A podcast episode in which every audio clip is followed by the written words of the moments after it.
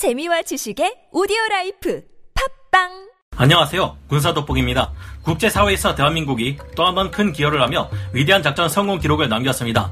아프가니스탄에서 탈땡반의 카불 점령으로 인해 위기에 처한 수백 명의 외국인을 국내로 탈출시키는 작전인 미라클 작전을 완벽하게 성공한 것인데요. 아프간 현지 무장단체인 탈땡반이 예상보다 빠르게 수도인 카불을 함락시켰고 이에 따라 세계 각국은 카불에 남아있는 외교관이나 주재 무관, 교민들을 탈출시키는 데 급급했습니다. 역시나 탈땡반이 카불을 점령하면 외국인이나 외국인 협력자에 대한 신변 위협이 극심해질 것 이란 예상은 현실이 되었고 우리 한국을 위해 협력했던 아프간의 외국인들에게도 끔찍한 운명이 남아있는 것은 마찬가지였습니다. 하지만 우리 한국을 도운 친구들을 절대 버리지 않겠다는 자세로 우리 군은 목숨 걸고 협력자들을 탈출시키는 미라클 작전을 사전에 계획했습니다. 작전을 진두 지휘했던 이경구 준장은 정확한 예측을 통해 사전에 일어날 일을 모두 계획함으로써 은밀하면서도 신속한 작전 수행으로 희망자 전원을 구해낼 수 있었는데요. 그는 작전이 노출되면 실패할 경우를 우려해 가족들에게 아프간으로 간다는 것을 숨긴 채 군번줄부터 제일 먼저 챙겼다고 합니다. 군대를 다녀오신 분들은 아시겠지만 군번줄을 가장 먼저 챙긴다는 것은 곧 작전 도중 목숨을 잃을 경우 자신의 신원만은 파악할 수 있게끔 대비한다는 의미입니다.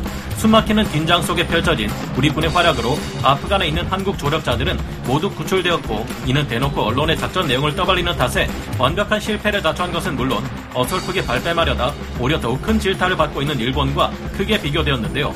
하지만 이 작전은 절대 쉽게 진행되지 않았으며 닥쳐올 상황을 미리 내다본 우리 군의 혜안이 없었다면 성공할 수 없었던 일이었습니다. 또한 단독으로 작전을 수행하려다 실패를 겪은 다른 나라들과 달리 미군의 협조를 기가 막히게 이끌어낸 것 또한 다른 나라로부터 어떻게 가능했는지 관심이 집중되는 부분인데요. 한국의 미라클 작전의 완벽한 성공은 어떻게 가능했는지 그 숨막혔던 현장으로 찾아가 보겠습니다. 전문가는 아니지만 해당 분야의 정보를 조사 정리했습니다. 본의 아니게 틀린 부분이 있을 수 있다는 점 양해해 주시면 감사하겠습니다. 상당히 민감한 사안이 포함되어 있어 아프간의 무장단체를 탈땡반으로 표현한 점 양해 부탁드립니다. 허세보리다 작전에 실패 한 패한 일본과 극비리의 작전을 수행해 완벽한 성공을 거둔 한국. 탈땡반이 아프간의 수도 카불을 점령했을 때 우리 한국은 교민을 비롯한 국민들을 안전하게 피난시키는 데는 성공했지만 아프간 현지에서 한국과 인연을 맺은 수많은 아프간인들을 구해내지는 못한 상태였습니다. 아프간의 한국 대사관에서 일하던 현지 직원을 포함해 공관 직원, 아프간 재건 프로젝트 참여자, 한국국제협력단 코이카 등의 조력자 등 많은 이들이 무장단체 탈땡반의 치하에 들어가게 되었는데요. 신면의 위협을 느낀 협력자들의 요청과 당국의 예견에 의해 8월 초부터 이들을 이송시키는 작전이 계획되었습니다.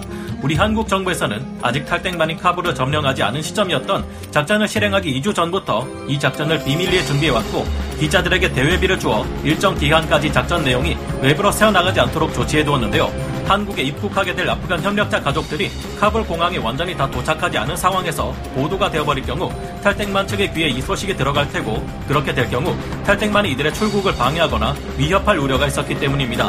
우리 한국 정부의 이런 판단은 결국 작전이 실패한 일본의 사례를 볼 때 정확하게 들어맞았다고 볼 수 있는데요. 일본에서는 아프간에 있는 자국 협력자들을 일본으로 이송시키는 작전에 대해 대대적인 홍보를 벌이는 것은 물론 이루마 기지 내에서 사열 행사까지 진행하며 작전 내용을 만천하에 떠들썩하게 광고해 버렸습니다. 게다가 현지 사정이 어떤지 제대로 감안하지도 않은 채 피난해야 할 협력자들에게 자력으로 이동하라는 잘못된 지시를 행하기까지 했는데요. 결국 자위대의 움직임을 파악한 탈땡만 측은 아프간 내 자위대의 철수 및 일본인들의 대피 중단 요구를 내세웠고 그 결과 겨우 단 한 명의 일본인만을 피난시키는 결과에 만족해야 했습니다. 하지만 우리 한국은 전혀 달랐는데요. 작전을 총괄 지휘했던 국방부 국제정책차장 이경구 준장은 혹시 작전 내용이 새어나갈까 가족들에게도 그냥 잠깐 외국 출장을 다녀온다고만 했고 자신이 카불에 갔던 사실은 TV 방송을 통해 내용이 나간 다음에야 알게 되었을 것이라 할 정도로 철저한 보안을 유지했습니다. 흘러가는 상황을 지켜보며 이경구 준장은 카불이 함락되기 하루 전에 이미 작전을 수행할 수송기 세대를 이슬라마바드에 보내놓은 상태였습니다. 게다가 중간에 수송 기가 영공을 통과하는 대만, 필리핀, 베트남, 캄보디아, 태국, 말레이시아, 인도, 파키스탄 8개국에 영공을 통과할 수 있도록 협조를 구해놓고 파키스탄에는 공항을 사용할 수 있도록 협조를 부탁해 놓은 상태였습니다. 태국에도 중간에 급유 지원을 받을 수 있도록 미리 협조를 다 구해놓은 상태였죠.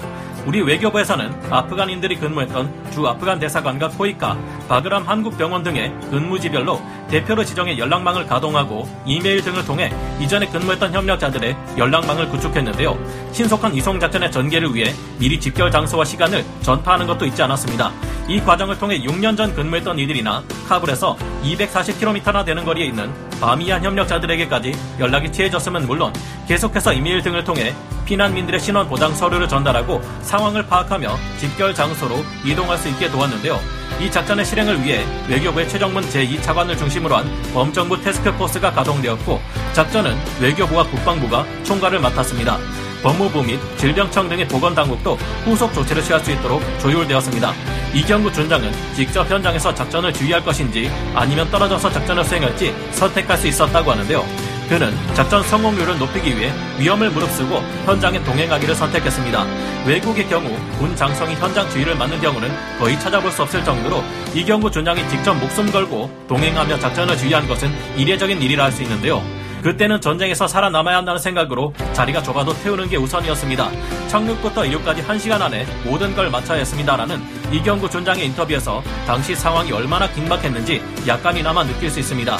전쟁터나 다름없었던 카불 공항에서의 숨막히는 이송 작전. 드디어 작전 개시 2021년 8월 23일 오전 대한민국 공군 C-130J 두 대와 KC-330 시그너스 한 대가 작전 중임을 언론에 알리지 않은 채 아프간에 인접한 파키스탄으로 파견되었습니다. C-130J는 전술 수송기로 항속 거리는 짧지만 지대공 미사일에 대한 방어 체계가 탑재되어 있기 때문에 1차 기착지인 파키스탄 이슬라마바드 국제공항에서 아프가니스탄 카불 국제공항까지의 단거리 수송 임무에 투입된 것이었는데요.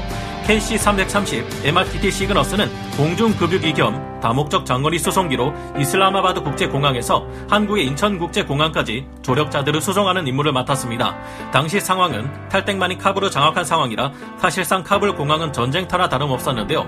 이런 혼란스러운 현지 상황을 고려해 작전에는 한국 공군 최정예 특수부대인 공군 공정통제사 요원을 동승시켰습니다. 이들은 이동식 항공관제 및 화력 지원 임무를 수행하는 부대로 대한민국 국군에서도 고작 20명 남짓할 정도의 인원으로 구성된 극소수 정예 부대인데요. 적재 관제 시설이 제대로 갖춰지지 않은 상태이거나 적재 공항을 아군이 점령한 뒤 민간 관제사들이 없을 경우 재빨리 투입되어 임시 관제를 맡아주는 역할을 맡고 있습니다. 이뿐만 아니라 공중 및 수상 침투, 장애물 제거를 위한 폭발물 설치 등의 능력까지 갖추고 있으며 지형에 따라 시시각각 변화하는 바람의 영향에서도 안전을 확보할 수 있도록 하는 능력을 가지고 있는 이들인데요. 만약을 위해 의료진들 또한 임무에 함께 투입되었습니다. 이런 이들이 투입될 만큼 당시 카불의 상황은 위험했다고 볼 수 있습니다. 카불 상공에 도착한 C-130J 수송기들은 급강하, 급상승 등의 전술 기동을 하며 하며 지대공 미사일 공격에 대비한 회피 기동을 했고 다른 나라의 수송기들은 혹시나 미사일에 격추될까 플레어를 살포하기도 했을 정도인데요. 카불 주변에서는 계속해서 총성과 폭발음이 들리는 위험한 상황이었다고 합니다. C-130J 수송기들은 8월 24일 1차로 카불 공항에 진입한 26명의 조력자를 구출하는데 성공했습니다. 그리고 대규모 인원을 구출하기 위한 두 번째 작전이 시작되었는데요. 그런데 타국의 조력자 구출 작전이 이어지자 탈땡만 정부에서 아프간 재건에 필요한 인재를 빼가고 있다며 24일 밤 내국인의 탈출 금지를 선포하고 말았습니다. 미국은 카불 공항의 중대한 파괴 행위 위협이 있다며 공항에서 대피하라 권고했고 수만 명이 몰려 압사 사고가 일어나는 등 카불 공항으로 가는 길은 절망의 길이라 불릴 정도로 위험했습니다.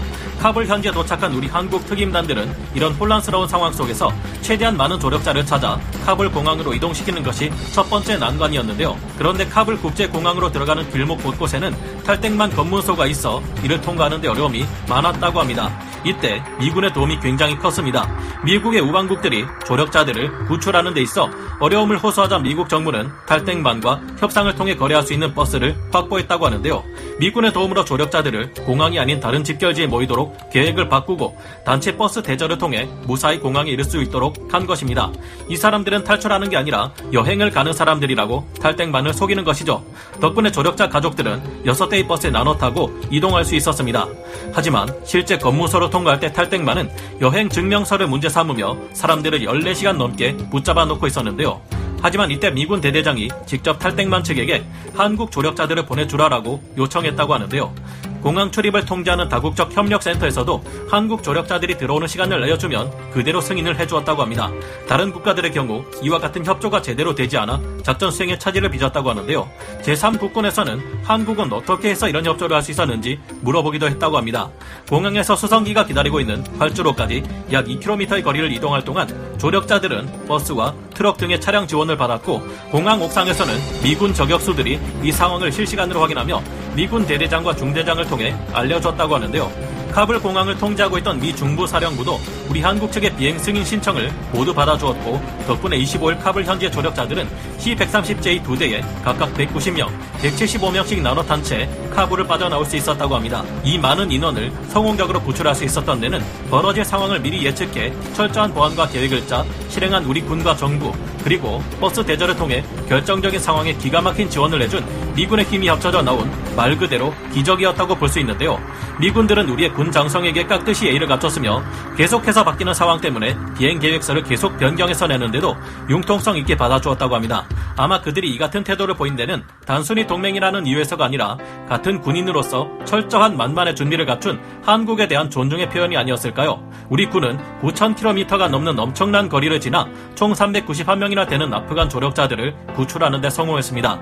앞서 독일 정부도 현지 조력자들 800명의 수송을 위해 수송기를 카불로 보냈으나 대부분의 인원이 공항으로 오는 데까지 실패하면서 10명 규모밖에 이동을 하지 못한 점이나 벨기에 정부는 한 명도 군용기에 태우지 못한 점을 보면 우리 한국군의 활약은 실로 대단한 성과입니다. 이번 작전의 성공으로 우리 한국 국군의 위상이 높아졌음은 물론 명실상부한 선진국으로서 책임을 다하는 모습을 보였다고 볼 수 있는데요. 그동안 고생하며 위험한 작전을 성공적으로 수행한 이들에게 박수를 보내고 싶어집니다. 오늘 군사 돋보기 여기서 마치고요. 다음 시간에 다시 돌아오겠습니다. 감사합니다. 영상을 재밌게 보셨다면 구독, 좋아요, 알림 설정 부탁드리겠습니다.